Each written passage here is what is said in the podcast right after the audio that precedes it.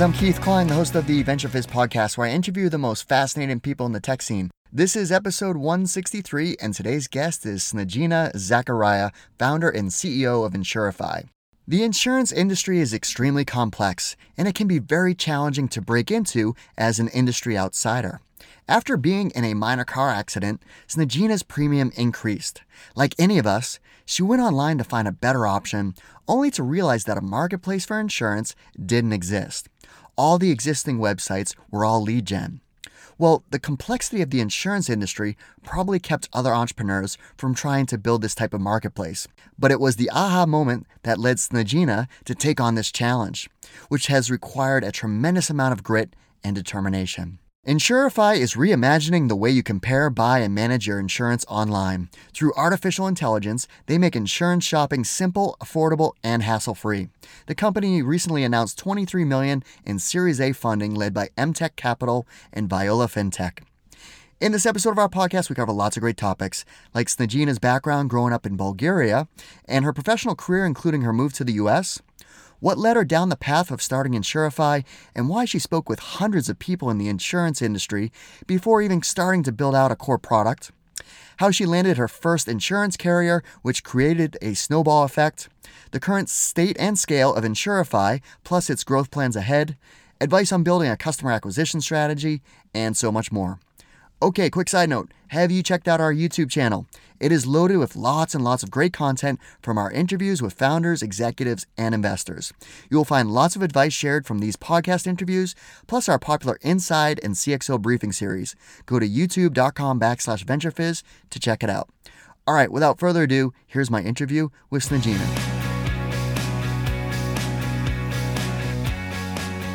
Gina, thanks so much for joining us. Thanks for having me. It's very nice to see you again, Kate. It's been a while. It has been a while, and you've been very busy building Insurify and recently announced new funding. So we have a lot to talk about as far as uh, a company that you've built, kind of, a, I think, the right way of building a foundation and kind of getting to the point where uh, I can't wait to hear the exciting things that you have planned ahead. But I, I so you know, you you and, and your husband are very uh, accomplished in in you know in terms of entrepreneurial building companies. So i often wonder about company you know couples like that around the dinner table at night you know and the conversations that are held about probably you know building businesses and and, and having children. So uh, i have two daughters 15 and 13 and i wonder what they think about uh, as far as you know they only know me for running my own company since they've been born. So uh, i have hopes that they're they'll be entrepreneurial someday too. But I, love to hear your feedback as far as you know those conversations that the kids hear around the dinner table of building companies, and you know there's there's a lot of struggle, but there's a lot of reward, and maybe what that may pass down to them. Um, yes, we definitely have a lot of interesting dinner conversations. And I remember four um, years ago, I think may have been during the last uh, fundraising round, our daughter was probably seven or eight years old and she informed us that she wanted to start a company on her own. And we're like okay so what company do you want to build? And she said i'm going to be writing books and the books will be math books. So we're like okay that sounds very interesting. And and then she said and i'm going to skip the whole fundraising part um, and then we were like so how are you going to scale your company? And her response was i'm just going to sell my books and that's how i'm going to make money. So definitely awesome. inspiring to see when uh, some of the things are picked up by the kids. And I have two, a boy and a girl, now 10 and 12. So it's been uh, an interesting, challenging, and at the same time, very rewarding experience. That's so awesome. Well, let's let's talk about your background. So, where did you grow up, and what were you like as a child? So I grew up in Bulgaria, um, which was an ex-communist country. I moved here in 2003 I had already graduated from Bulgaria, bachelor, master's in economics, and I was working several companies in software companies. So one of the last companies that I worked for, NetEdge at that time, I think now they're acquired by a private equity company, um, moved me, relocated me to um, to the US. So that's how I ended up in Boston, and I love the city. Um, in terms of growing up in a communist country, I guess you don't know what you're missing because you, there is nothing better around you so you actually end up growing a very happy and safe child um, So it was uh, fine, but there was definitely a lot of change post communism and like the hyperinflation and everything collapsing over a period of 10, 15 years. So it was definitely challenging. I think that the key lesson for me is that I ended up uh, working after my first year in university and i was full-time in university and then i ended up getting a job in a software company again full-time. So it was a lot of back and forth running um, to classes. Um, fortunately they didn't require attendance on all of them.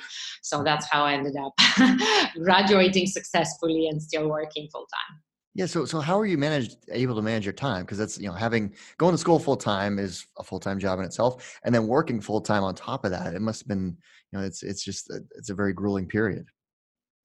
Yeah, it was. Uh, it was hard, but it was mostly, you know, you have to get it done. It was uh, very much also a way that I could um, sort of fund my life in in Sofia, in the capital. So even though I had a full scholarship that was state paid based on sort of high high scores, I still had to sort of work to be able to um, sort of live in um, in a different city. So I had to do it so I got it done. uh, okay, so then um, NetAge, you know, brought you to to Boston. So so kind of, what was your your career when you first you know came to the Boston area, and, and take us forward from there? Yes. Um, well, you never know how hard it is until you actually come in and you see how hard it is. I what I realize is that competition is so much stronger than anything I could have imagined. That um, I basically was working almost um, you know 16 hours a day all the time. Mm-hmm. So um, it was important for me to prove myself, and I had built a great career in Bulgaria and then selling uh, the NetAge products all around Europe as well as in the United States.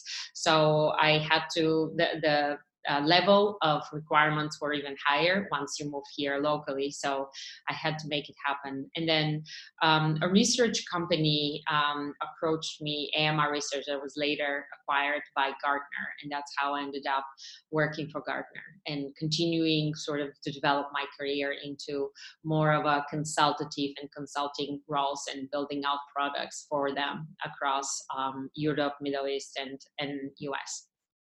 And this was the the firm's fastest growing channel for their supply chain business. So you were, you know, obviously working hard, hustling, but you know, you were you were one of the top producers in at Gartner. Right. So I think the biggest challenge was when I was uh, hired to build out the European supply chain business because that was across 22 countries plus a little bit of Middle East and South Africa. And I was traveling extensively. So I felt a little bit like a zombie because I was still Boston based. Um, and I had uh, the two baby kids at home, which hmm. didn't make it any better. I was absolutely crazy um, looking backward, but at the same time, it was also one of the most rewarding parts of my work with Gartner because, as um, you mentioned, it um, ended up becoming one of the fastest growing channels and regions for Gartner. So it was extremely rewarding to build um, and work across teams of 22 countries and just be part of uh, some of their largest and the biggest um, uh, company strategic um, discussions at uh, one some of their Fortune 500 companies in in Europe. So it was very rewarding at the same time.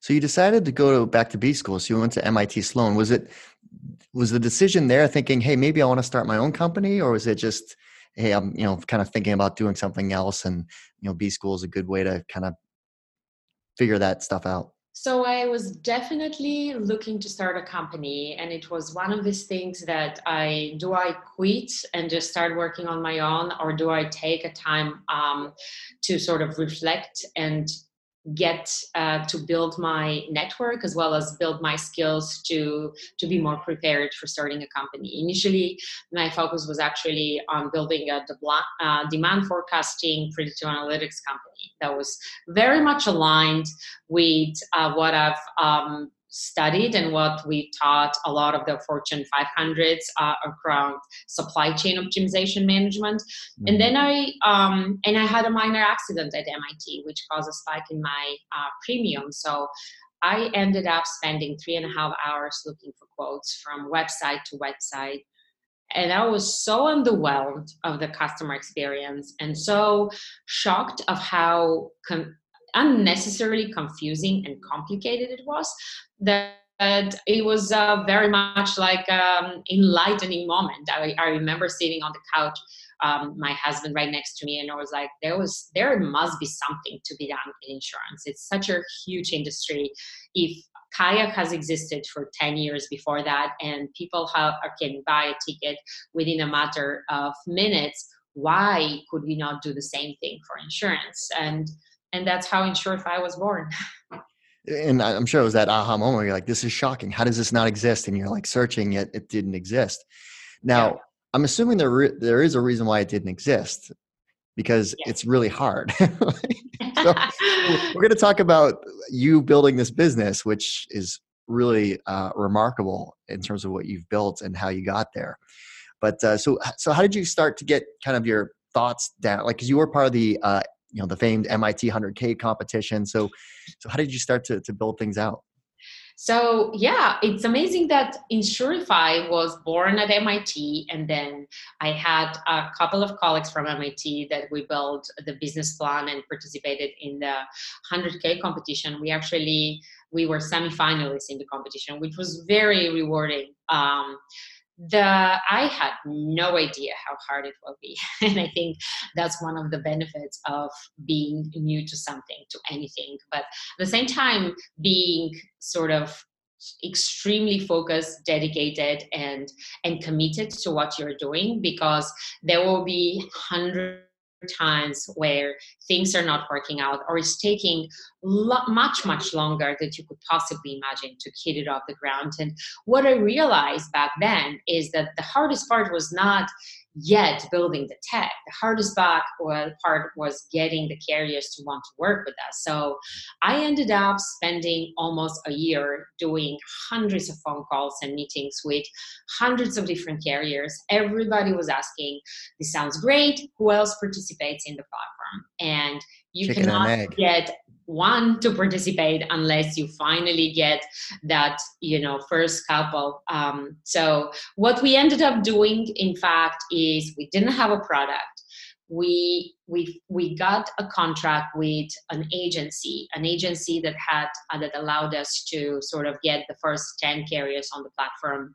And we ended up launching with that. So we were uh, the back the front end of that agency. And what we realized is that once we were out and active to the public after our official launch which was in january 2016 all the hard work that i have spent a year and a half before that of talking to carriers was paying off because all of these companies were coming directly to Insurify and they were like oh the product looks great how can we participate mm. um, so it was difficult, but you know we got it done. you know, this is a key part of the story that the level of grit that went into building his relationship. So, like you were, you know, just combing through LinkedIn, right? Finding people and then talking to people and then saying, okay, well, who do I need to talk to? Like, cause I mean, navigating insurance companies, it's not like they're small. There's like hundreds, thousands of employees. So how did you navigate to find who's the decision maker?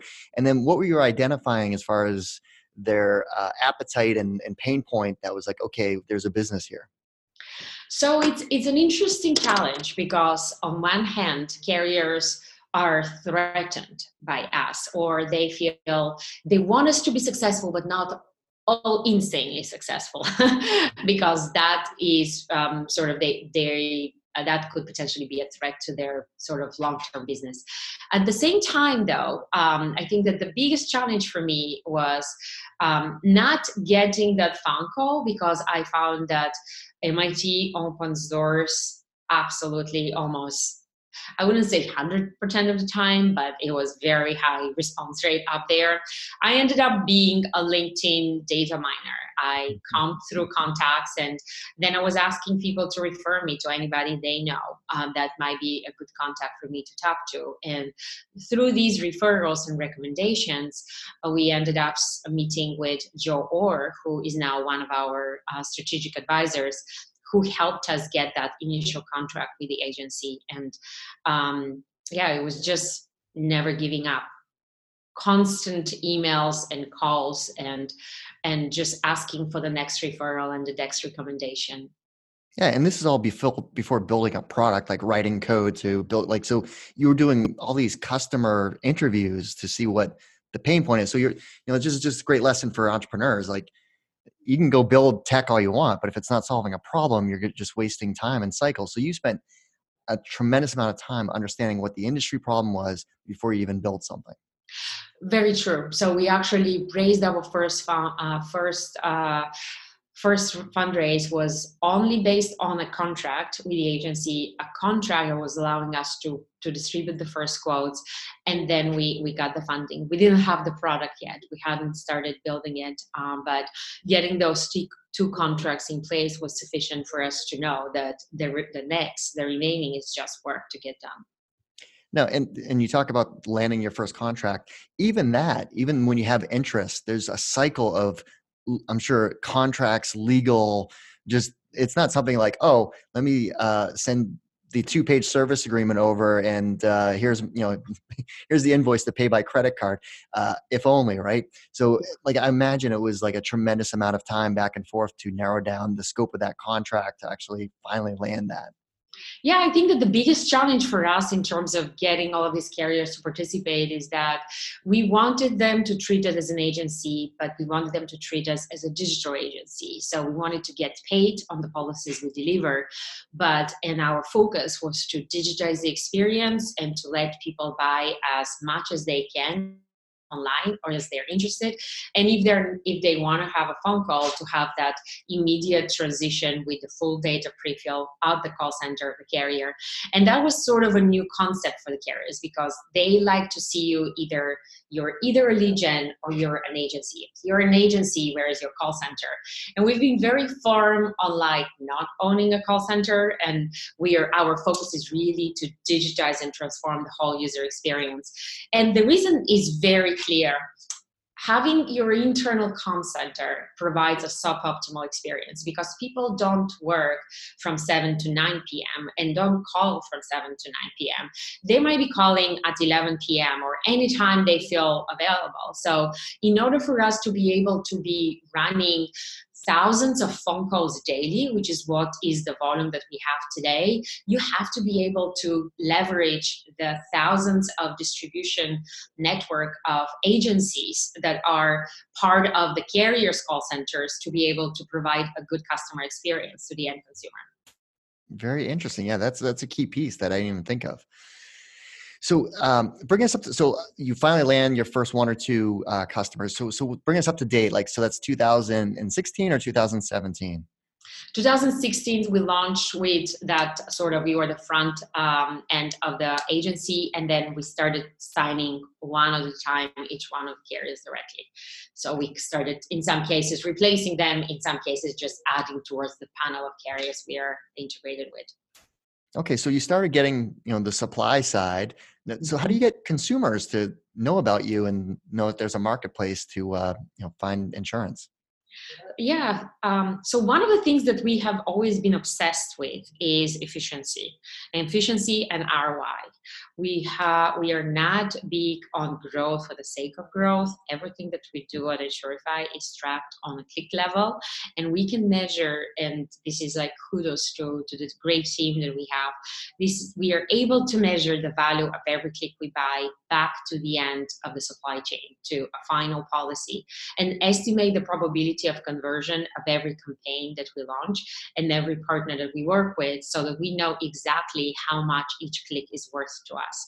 And that was something that we built from the very beginning. So I guess one of the lessons, if I have to give a few sort of um, takeaways from our experience so far, is doing the things right, it pays off in the long run because we didn't have to waste money on spending um, that tens of thousands or hundreds of thousands of dollars on unprofitable marketing acquisition. We knew exactly what our target market is and what our customer segments are. And then we built the technology to be able to automate a lot of our campaigns.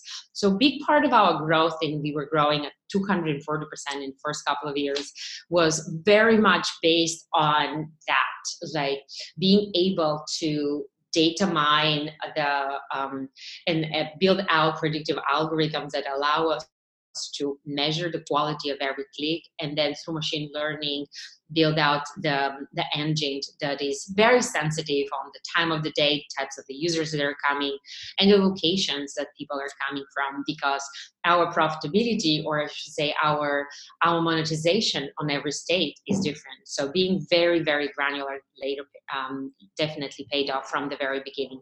The second key growth um, uh, factor for us has been SEO. So if you Google Insurify in the news, you will see hundreds of studies that are published around thousands of different um, websites. And that has been a great sort of a guerrilla marketing strategy that we built from the very beginning because we don't need to pay for those. People just pick them up because they love the information and the data that we are sharing through our own um, platform. And then they just pick them up and they do their own derivatives. So we've been over 200 times on TV talking about the different studies that Insurify is publishing. And our third part of growth has been through partnerships, and we do see certain alignments with either banks or other uh, major platforms that are focusing on providing unique value to the end consumer and um, offering insurance or insurance comparison as part of that total offering has very much paid off for us. So, just to dissect these a little bit, so when you were doing any paid um, you know pay per click advertising. So were you going more for the long tail keyword strategy? I mean, you, you obviously weren't paying for like car insurance, right? That's uh that's such a premium type yeah. of term. So uh, so the algorithms you were generating were kind of predicting the long tail keyword strategy that would be of value and hopefully a profitable click. Exactly, exactly. So our focus was not to compete head to head with the biggest gorillas. Um, we don't think we can do that yet. We do think that as we continue to build the platform, our monetization has tripled over time because the more carriers we add on the platform, the conversion rates increase and our monetization doubles and triples over time. But not there yet. So we had to outsmart everybody to be able to make it successful. And uh, on the uh, the SEO side, so how were you able to build more of that uh, foundation to create the content, create the studies, to get it out there to the media outlets that were interested? Like, did, did you leverage an external PR firm? Did you build that in house combo? We just hired right? We hired people with the expertise that have done it for other companies before. And our uh, head of seo is a brilliant um, leader who has um, he was working for Graphiq which was a company acquired by amazon out of the west coast and he came um, to the Boston area for Insurify, and he's been key part of our success in SEO. Um, so all of it is done internally, and we uh, we have our internal motto is to own our own destiny, which means we as a company need to build our internal expertise to be able to do what we need to get done right. And we might test with a couple of external partners, but really the value is to be able to learn, build our own expertise, and then ultimately in the long run do it on our own. So you went on to raise a, a, round of funding from MassMutual and Nationwide, their their venture arm. So now you're raising capital from the insurance giants themselves. So so how, how did that come about? You know, almost seems like they'd be like very strategic investors. So we what we were looking for is we are the data science, the data geeks, the MIT geeks, and the thing that was missing as part of our sort of team and knowledge base was deep insurance connections and deep insurance expertise. So we were very methodical in our fundraising approach. We've talked to predominantly companies that have either insurance LPs, which means the investors within the funds are insurance carriers and insurance companies, or the partners themselves are either long term insurance or fintech executives that have moved into venture capital, or they have very specific focus in insurance. So they bring a lot of um, knowledge and insight into the driving strategies, what is happening out in the industry, what is happening in, in fintech, as well as giving us introductions to some of those carriers that we currently might not have on the platform. So that was our approach and it has worked amazingly. I will recommend both of these companies and now our new investors uh, thumbs up. Yeah, and so perfect segue. So you just announced a $23 million Series A. Um, so now you know you've built this foundation which again i think it's an important thing for entrepreneurs to recognize you know the idea came about in 2013 you know it's 2020 now it's not like you came out of the starting blocks and was like okay we're going to build this marketplace and raise seven then you raise your 30 and this all happens within you know 24 months type of thing. It's a very uh, slow burn type of approach versus what maybe some other people do. And and I think that the reason for that is the understanding. And I remember talking with our uh, advisor back in the days because I was very impatient of how slow things were moving in the beginning. And I'm like, I was talking to Joe and I was like, Joe is one of our strategic advisors. I'm like, Joe, we don't have years. We have months. We have weeks. We have to move on. And he was like, Snejina, carriers are thinking in years. You cannot change that. And I'm like, who knows what's going to be part of Insurify in a few years? We have to execute. So the short story or the short answer to that is that you cannot control with 100 million or 10 or 20 or 50 how quickly carriers can work and how quickly carriers would be willing to adopt you. They mm-hmm. go through their rigorous selection process, slower legal process, and then the follow up integration process. So some of these things have moved on very fast for us. But the beginning was extremely slow. So raising a lot of money when your product is not there to put it out to the market is just practically insane. You can be you can either burn through a lot of cash or have it stay in the bank, which neither of do is a good option. So what we've done instead is that over the last four or five years, we've almost bootstrapped the company because we have been able to grow to $130 million premiums without almost any capital. And the way we've done that is through automation and machine learning and just building the right things and focusing, like extreme focus on what's paying off in the long term, both from a product development perspective as well as from marketing acquisition. And not waste our time or money over sort of unprofitable campaigns or just sort of pie in the sky predictive analytics types of initiatives that might work or might not work and things like that.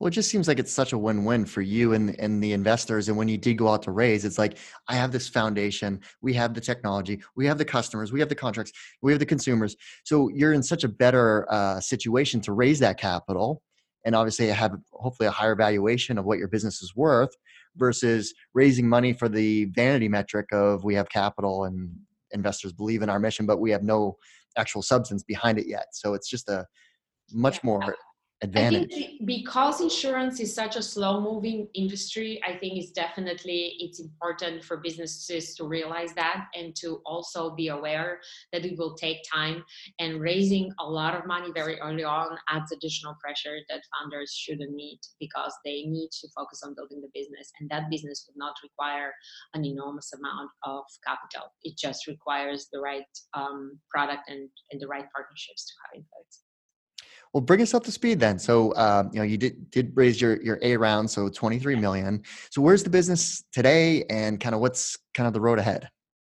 So what we've done today is we've been extremely successful in the car insurance industry. So most of our growth has come from car, although we have been successful in cross-selling both life as well as home insurance policies. So our focus for the next couple of years is to fully build the home insurance comparison and the life insurance comparison on Insurify so we can allow the customers to have sort of an intimate relationship with the brand that allows them to buy multiple different policies in one place. And the longer game is to build out the insurance wallet, um, a platform that allows uh, the users to be able to manage their policies in one place, renew in one place, and really have everything being done through Insurify as a platform. So we want to be the Amazon of insurance. I'm shaking my head and I'm like, oh my God, that'd be amazing. Because you deal with, you know, your car, your house, your life, like all these different entities where it would be so much simpler if it was just in one spot. And you know yeah. you knew you're getting a great policy a great price and you know all the yeah. above We see that 30% of the users on our platform are first time buyers of car insurance, which is a unique opportunity to build a relationship with a customer mm-hmm. throughout their lifetime. So we are getting them the first car insurance, then we are getting them the first renter's insurance, then we are getting them the home. And when they have their child, we will give them their life insurance. So building that connection and long term sort of relationship with the customer is something that we are focusing on very much. So the other thing, you know, the common theme for this is, uh, you know, being patient and and you know, uh, you know, building and being smart as far as how you're building it. So you're always kind of a, had a lean team. So so yeah. it, it, was amazing what you've been able to accomplish with such a you know small team. So what is the size of the team? And then uh, you know, with this capital, I assume you're you're expanding the team. So uh, we are a total of 30 people. Half of us are here in Boston, and the other half are offshore. And our goal is to to to grow the local team of 60 um, over the next uh, two years. And the focus for the hiring is a lot of engineers, a lot of uh, data scientists, a lot of product as well as marketing. Um, marketing in our organization is run through the data science organization. So building out a more of a, a larger data science team to automate more of the marketing campaigns would be a continuous focus for us. So uh, you came into this business as an outsider, and you built a tremendous amount of knowledge by talking to people about the industry. So, what advice would you give to other entrepreneurs around that? Of you know, someone that has a great idea yet no you know 10 15 20 years of experience working in that industry you know how to go about solving that problem i think that that it requires a lot of work a lot of hard work a lot of networking and a lot of reading and also a little bit of humility and understanding that you don't know it all and it will take some time patience and focus. Um, and and i would um, also recommend being part of a lot of those accelerators. If there's one thing that I will do again is try to be part of either MassChallenge or Techstars in Boston or Y Combinator and really being able to be surrounded by more entrepreneurs and learn from their mistakes and learn from their knowledge. I think that what I realized back in the days is that I underestimated the power that the network of um, of co-entrepreneurs bring to the table and i think it's extremely important. Um, networking is absolutely important. So i remember people were seeing me at conferences and i didn't have anything to show but i was meeting with them and i was making those connections. So i highly recommend that as well. Yeah get out there. Talk yes. to people. Show up is 50% of the work. Mm-hmm, absolutely it, now, looking back, um, are there any other like kind of lessons learned of like, wow, you know, if I if I only knew X, I would have done it differently, type of stuff? I think that the one that I mentioned about uh, sort of uh, valuing the building out a good network of other entrepreneurs is extremely important because, especially for first time founders, I think we underestimate how much longer it might take and how much harder it could be. So, having that network of knowing that you are not the only one in the very early days is extremely important. Um, networking, as I mentioned, is super important. And also, the other part is um, finding the right founding team a, a, good strong founding team that of partners that are complementary in terms of skill set. I think that's also extremely important because doing it on on on your own um, a lot of people have done it and it could be done but definitely it's a long journey. So it helps to have strong founding team with you now, if you're fortunate enough to raise capital and you have you know multiple term sheets of VC firms interested in, in investing in a business, what advice would you give to founders on uh, you know selecting the right VCs to to partner up with? Um, reputation of the vc is one of the most important things reputation of the partner in the vc is probably the first most important thing because the vc might not be might have an amazing reputation but you might not be talking to the best partner there.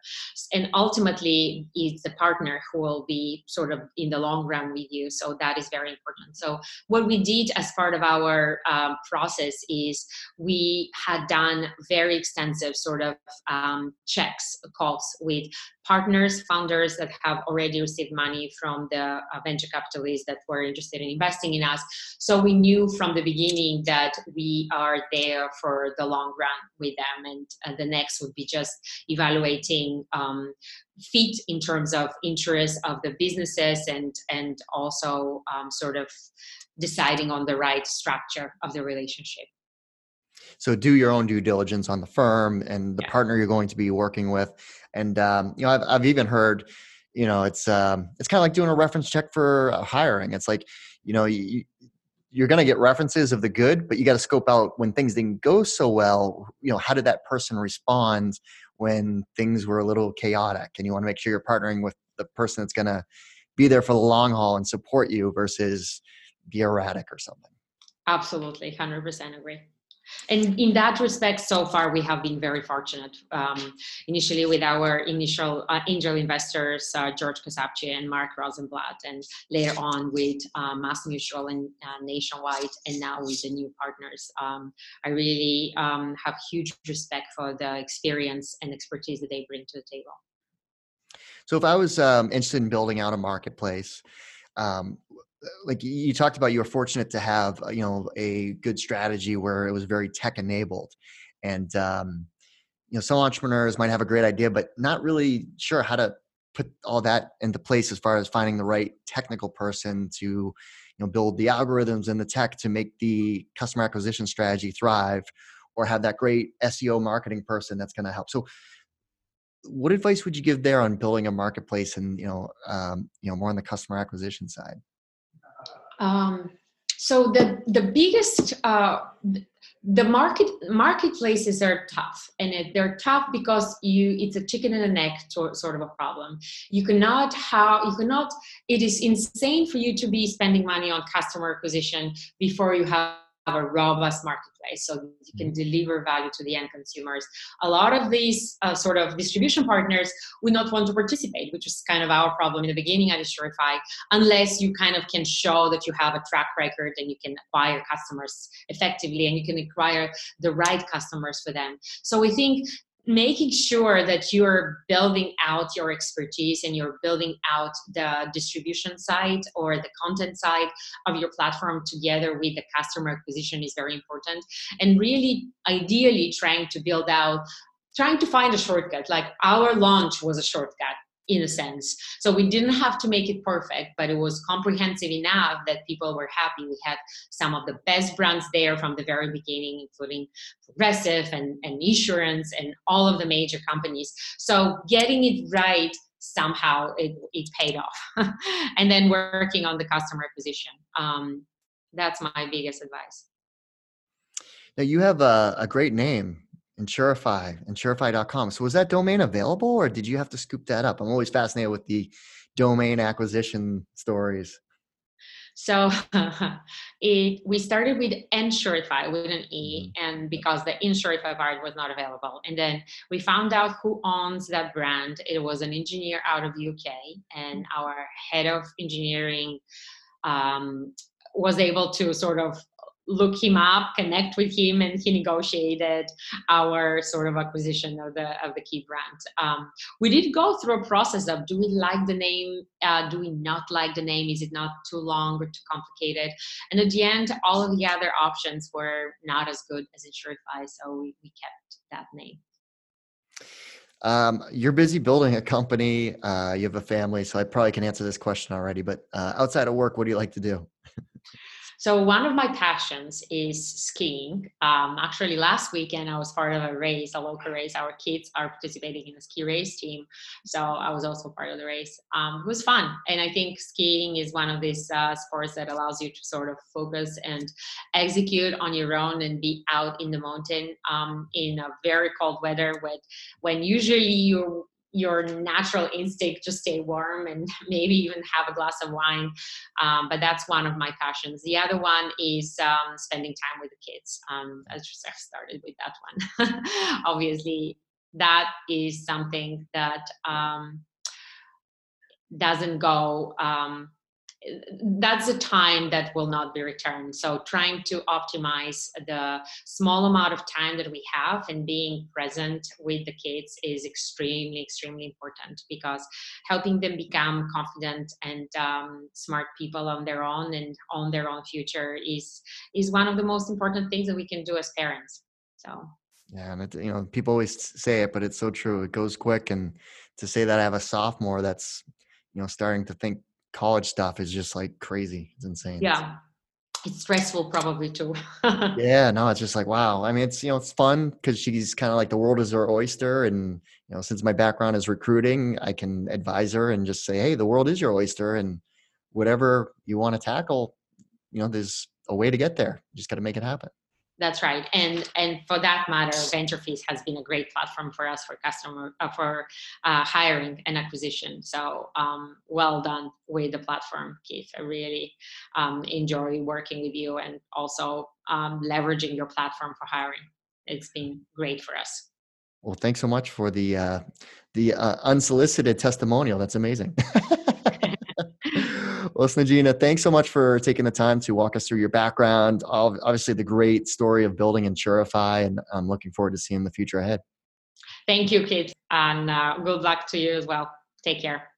Well, that's our show. I hope you found it useful and entertaining. If you did, please make sure you subscribe so you'll get future episodes. Also, please consider leaving us a five star review and share this podcast with all of your friends and colleagues in the industry. It all really helps us out. Last but not least, don't forget to visit VentureFizz.com, the most trusted source for tech and startup jobs, news, and insights. Thanks for listening, and I'll see you next time.